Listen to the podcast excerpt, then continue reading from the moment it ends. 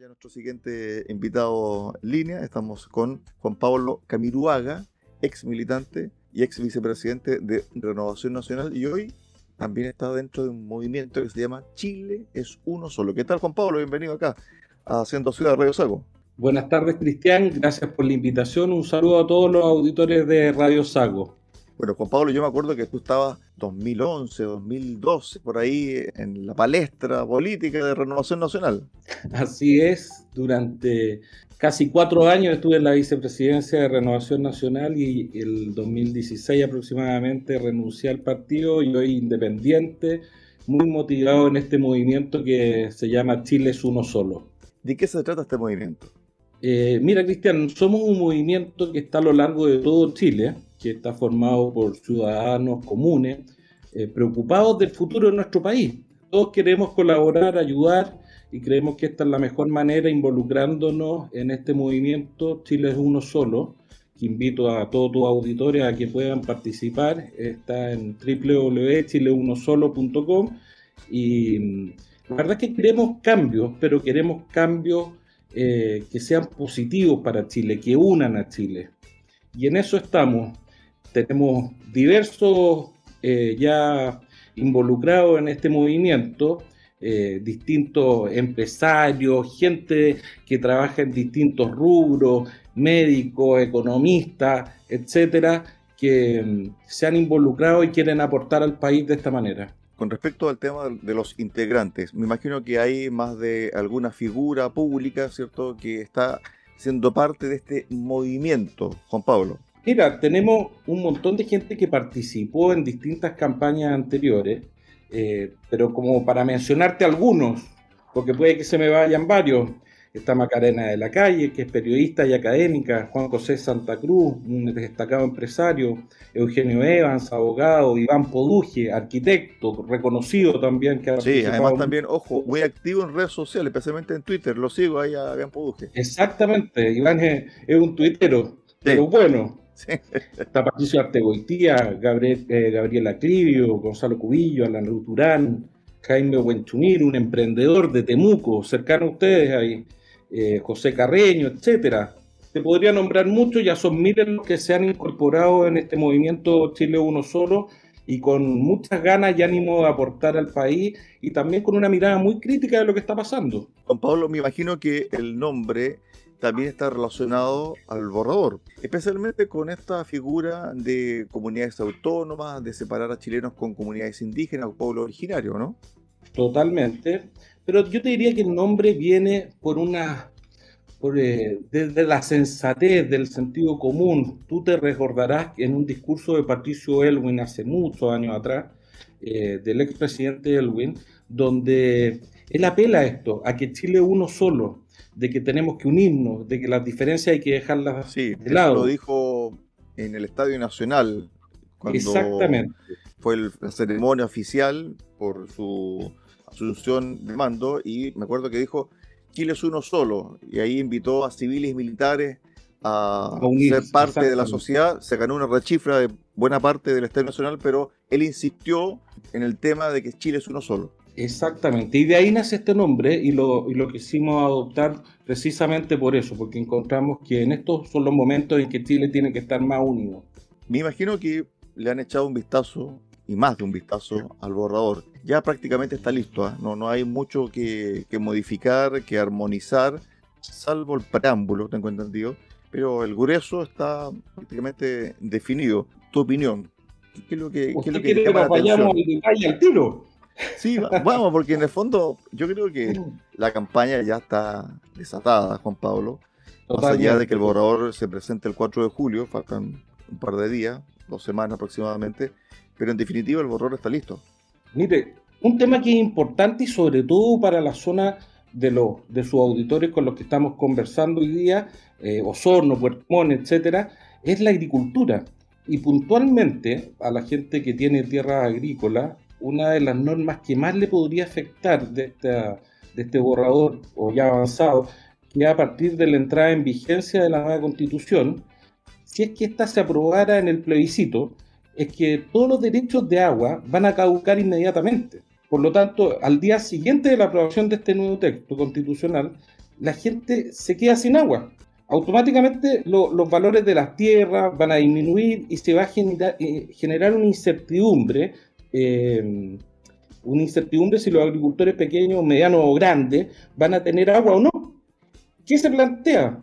Se va a crear una institución estatal que discrecionalmente va a otorgar los permisos de uso de agua, pero, pero no hay un derecho de propiedad sobre esos derechos de agua. Por lo tanto, existe el riesgo que otorgada la concesión se la puedan quitar o no se la otorguen, y esto va a generar una mayor incertidumbre que va a hacer bajar el valor de las tierras significativamente, pero además, ¿qué agricultor se va a atrever a invertir o va a sembrar las tierras si no tiene la certeza eh, de un derecho de agua permanente? Ese es un gran tema que va a afectar significativamente a toda la zona sur. Ahora bien, con respecto a esto mismo, el tema de los derechos de agua, uno también se pregunta, bueno, ¿qué va a pasar con el código de agua? También es cierto. Mire, en, ese tema, eh, nosotros tenemos varios expertos dentro de este, de este movimiento Chile Uno Solo que pueden entrar en profundidad, pero como le digo, estamos, estamos muy preocupados porque eh, en la zona eh, de Osorno, Puerto Montt, como le decía, es un punto importante que, genera una incertidumbre tremenda. Eh, la inversión es un tema relevante. Eh, sin inversión no hay trabajo, etcétera, etcétera.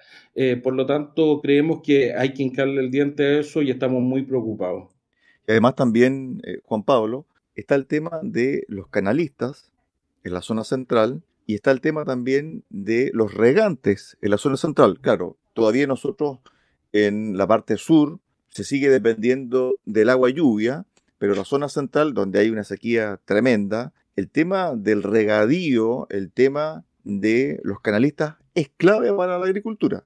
Totalmente, la zona de San Felipe, los Andes, que llevan años de sequía, es un tema que, sin duda eh, le influye mucho. Y, es lo que hemos conversado y, dialogamos bastante sobre estos temas con respecto a que no, nosotros no, solamente miramos la globalidad de, este borrador de constitucional, sino que es con que te afecte solo una, ya es un causal para rechazar.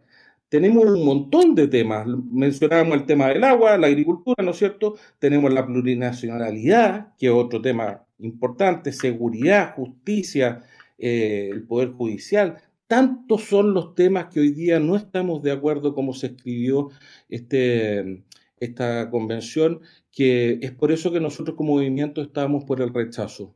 A ver, con respecto a esto mismo, queda mucho todavía camino para llegar al 4 de septiembre y pueden pasar muchas cosas también, eh, Juan Pablo. ¿Qué incidencia le das tú al gobierno y su rol para el plebiscito? Porque lo que haga el gobierno y también los movimientos que realice van a ser también fundamentales a la hora de que las personas puedan tomar una decisión el 4 de septiembre? Bueno, lo que hemos visto en general, eh, Cristian, es que un gobierno que sí ha intervenido, claramente se ha manifestado por, eh, por el apruebo, y, y, eso es preocupante. Hemos visto una, eh, una actitud republicana durante todos los gobiernos anteriores, donde no se hacía intervencionismo en ninguna elección, y lo que hemos visto hasta el minuto es todo lo contrario. Por lo tanto, es muy preocupante y sin duda hay muchos temas en los cuales eh, nos, preocupa de, sobremanera de que el gobierno intervenga. Ahora, lo que hemos visto en la última semana y todo lo demás son chambonadas tras chambonadas del gobierno. No, sin duda, yo creo que el tema también de ventanas, el cierre de ventanas, cuando uno va tomando algunos antecedentes y van pasando los días, claramente que fue una determinación tomada muy eh, a la ligera, sin un planteamiento y también sin conversar con los trabajadores que se enteraron ese mismo día, finalmente, eh, Juan Pablo, y eso está eh, derivando en esta movilización. Es decir, también los efectos que pueda tomar el gobierno desde el punto de vista de algunas determinaciones que no son bien planificadas, como esta, por ejemplo, también pueden inclinar la balanza para un lado, ¿no? Si bien, Cristian, mira, si, si bien no, no, lo que hemos visto en la última encuesta es que no se traspasa linealmente eh, la adhesión del, presidente Boric a, lo que es el tema constitucional del, plebiscito de apruebo rechazo. Eh, sí es preocupante porque genera también, como te decía, soy, soy muy insistente en esto de generar incertidumbre en el país, que es lo que provoca un montón de problemas. Pero mm, el gobierno, al, cometer chambonada tras chambonada, como te digo, que por, llamarlo de alguna manera, eh, se va em, contradiciendo de todo lo que plantearon en campaña del diálogo, de de poder conversar con la gente. Prueba de ello es lo que está ocurriendo hoy día en Puchuncaví con, con la gente que está trabajando en la Fundación de Ventana. Es que no hubo diálogo, se actuó de manera precipitada y eso está teniendo un montón de problemas en la zona. Eh, hoy día lo de Irina eh, Caramano, que te, que te escuché anteriormente desde que comenzáramos la entrevista, otra chambonada más, por lo tanto, se están contradiciendo en todo lo que plantearon antes y eso es preocupante y genera un temor en la ciudadanía también de que no se están dando señales claras. Eh, Juan Pablo, estamos eh, con Juan Pablo Camiruaga, ex militante de Renovación Nacional y vicepresidente también de Renovación Nacional, hoy integrante del movimiento Chile es uno solo. Respecto al tema de la información, ¿cómo hacemos llegar la información a la gente común y corriente? Porque tú y yo estamos en la palestra del día a día y así también un grueso de personas. Pero la gran mayoría de los chilenos muchas veces no entiende de qué se está hablando. Muchas veces no entiende qué es eh, la Comisión de Armonización, muchas veces no entiende qué significa esto de la autonomía a las comunidades, qué pasa con el agua, qué pasa con la restitución de tierra, qué va a pasar con el Senado, por qué es bueno que el Senado esté o no esté etcétera, etcétera. ¿Cómo se baja esa información finalmente, Juan Pablo? Bueno, Cristian, te aprovecho de agradecer la, oportunidad porque estas son instancias donde nosotros podemos eh, comunicar y explicarle un poco a la gente en qué consisten ciertos temas y dónde están las preocupaciones eh, y en, especial de nuestro movimiento Chile Uno Solo de poder eh, educar un poco y explicarles cuáles son los riesgos que estamos corriendo con, este, con, esta, constitución que está escrita mal hecha, es un mal texto y eso hay que dejarlo muy claro y ser redundante, muy mal escrito. Yo creo que hay un sentir en la ciudadanía que se equivocó con las personas que elegimos para poder escribir esto. Eh, con respecto, por ejemplo, al tema de la plurinacionalidad, eh, todos los derechos que se generan a favor de los pueblos originarios, hay un elemento de incertidumbre mucho mayor que el tema de, por ejemplo, el agua, que se les va a restituir tierras que la constitución deje en blanco y que la ley va a tener que regular. ¿Y cuáles van a ser esas reclamaciones de los pueblos originarios? Y sobre todo en territorios que generan una incertidumbre adicional, que no queda claro qué se va a resolver más adelante. Eh, si es esta constitución, si se aprueba, vamos a tener una Cámara de Diputados con plenos poderes que con simple mayoría de los diputados presentes pueden diseñar cualquier legislación y puede que los pueblos originarios reclamen tierra en cualquier lugar de Chile. Ustedes no están muy lejos de lo que está ocurriendo en la Araucanía. Entonces, no quedó limitado eso y, ese Congreso con simple mayoría podría aprobarlo. Esos son temas riesgosos, complejos, que, que eh, sentimos que al comunicarlos se empiezan a despejar y la, y la, gente empieza a entender un poco la gravedad de lo que vemos en el texto que se escribió. Juan Pablo, el fin de semana el ex candidato presidencial Sebastián Sichel escribió una columna donde él decía, bueno, no voy a aprobar finalmente esto, es decir, va a rechazar esta propuesta. Es bueno que figuras de la talla de Sichel, por ejemplo, que estuvieron como candidato muchos meses en el día a día de los medios de comunicación, en la política contingente, también aparezcan encabezando campañas para el rechazo o esto mejor que quede al mando de ciudadanos? Mira, Sebastián, Sebastián Sichel en estos momentos se encuentra en Italia. Eh, va a ser yo creo que un, activo participante de este movimiento. Eh, él se manifestó ya, escribió, como usted dice, en, en el diario el fin de semana. Y, yo sé que está muy atento a lo que está pasando en, la contingencia nacional y está muy preocupado por el tema de la constituyente, pero eh, va a ser un militante más de, no militante, un participante más de este movimiento ciudadano eh, que espontáneamente nos juntamos para poder eh, trabajar por, la preocupación de Chile, por el amor que le tenemos a Chile. Y, en el caso de Sebastián, yo sé que él tiene un gran amor por nuestro país y que, va a participar activamente seguramente apenas llegue a Chile. Esto es lo mismo que Amarillos por Chile, ¿no? ¿O es distinto? Somos, yo te diría que somos primos. Ya. Perfecto. por llamarlo de alguna manera, pero, pero sí, una, una buena relación con, con el movimiento amarillo, pero Chile uno solo es un movimiento aparte, independiente. Más allá de las encuestas que se han venido dando a conocer en el último tiempo y donde el rechazo ha mantenido, ¿cierto?, su alta aprobación, pese a que el apruebo tuvo un alza hace dos o tres semanas atrás, ¿tú crees que esta fuerza que se da en las encuestas se va a mantener a septiembre? Difícil, difícil evaluarlo hoy día Cristian, eh, me gustan mucho las encuestas. ¿ah? Las encuestas hay que, hay que saber leerlas, pero no quedarse solamente con el número, con este número de apruebo o rechazo. Eh, yo creo que hay una tendencia que el, rechazo va creciendo cada vez más, producto de las chambonadas que, hemos visto, los errores no forzados del gobierno en estos últimos días, semanas.